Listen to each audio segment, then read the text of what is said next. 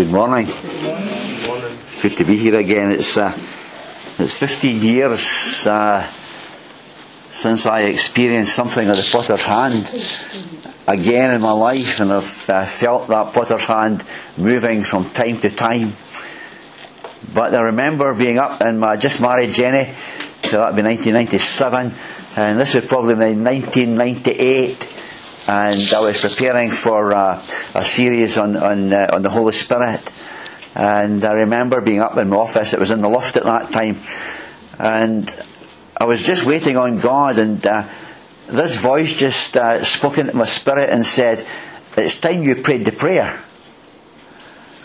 And I knew immediately what that meant. I'd never heard that being said to me before and I had no experience of, of, of having to pray the, the prayer. Oh, it's not switched on, is it? It's better if I'm not switched on. and I remember uh, just uh, knowing exactly what I had to do.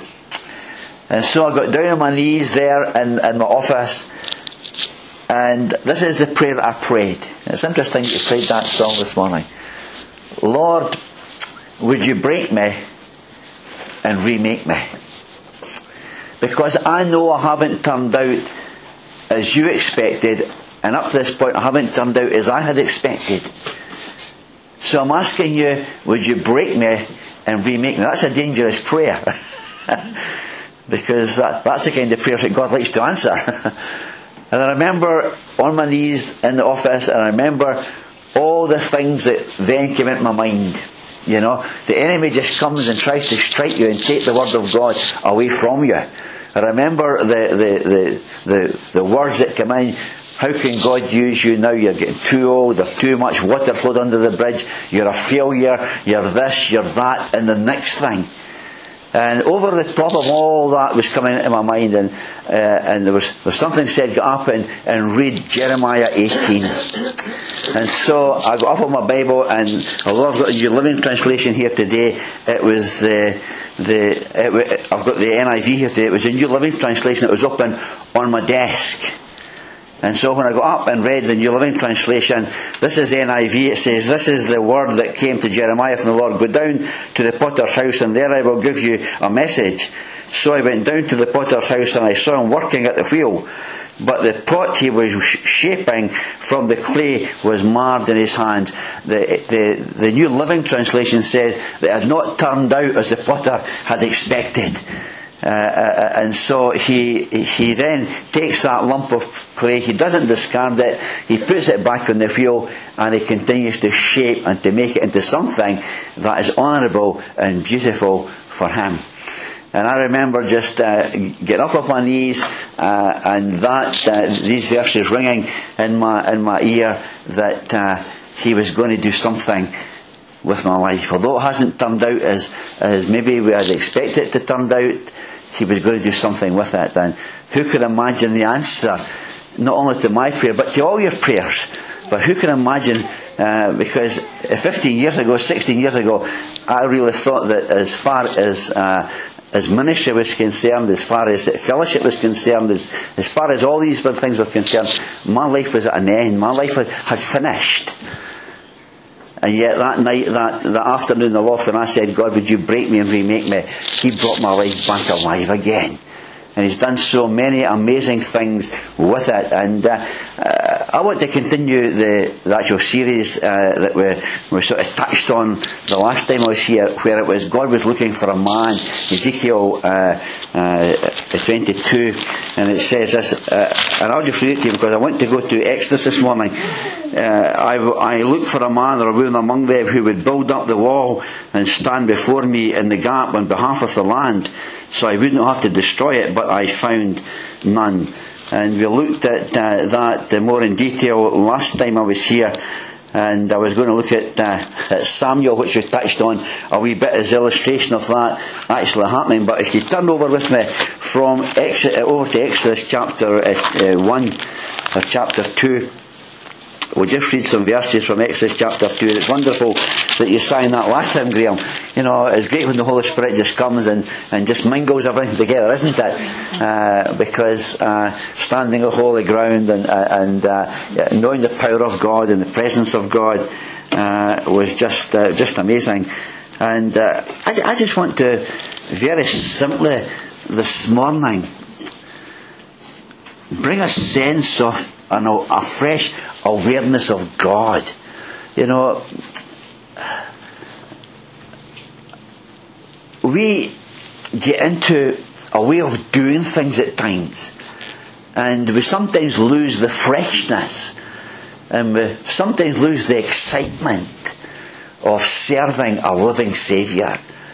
We sometimes just go into the mould of things and we continue week after week and sometimes month after month and sometimes year after year and we miss something of the excitement of having an encounter with God.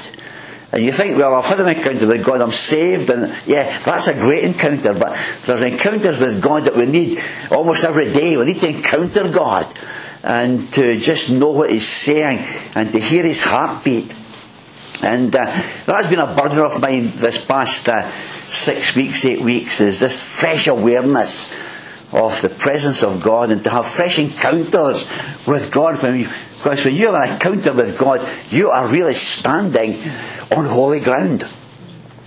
You are standing in a place where God is able to speak to you, where God is able to minister to you, where God is able to touch you, and just to have that wonderful experience I've shared with with uh, uh, Hugh and, and Liz and, and, and the men at the, at the men's breakfast, but the last time I was here, the next on the Monday after it, I was going to stand and pray at the the, the memorial for the Cumberland uh, revival site, and just very briefly, because it is an encounter with God. And I remember as we went down the site with some pastors to pray down in, in, in the field at, uh, at the wind started to rustle in the trees. It hadn't been there until we entered the park. It was, a, it was a still day, there was no wind. But the minute that we entered into the park, the wind started to rustle in the trees. And it was quite, uh, it was quite interesting to hear that sound. And as we stood down at the park and, and, as we did various things, I opened my Bible and there was a woman from, from Oregon there wanted a picture to take back of what we were doing at the, at the, at the, at the site. And I remember I, I just stood and I opened, opened up, up my Bible just to get the photograph taken.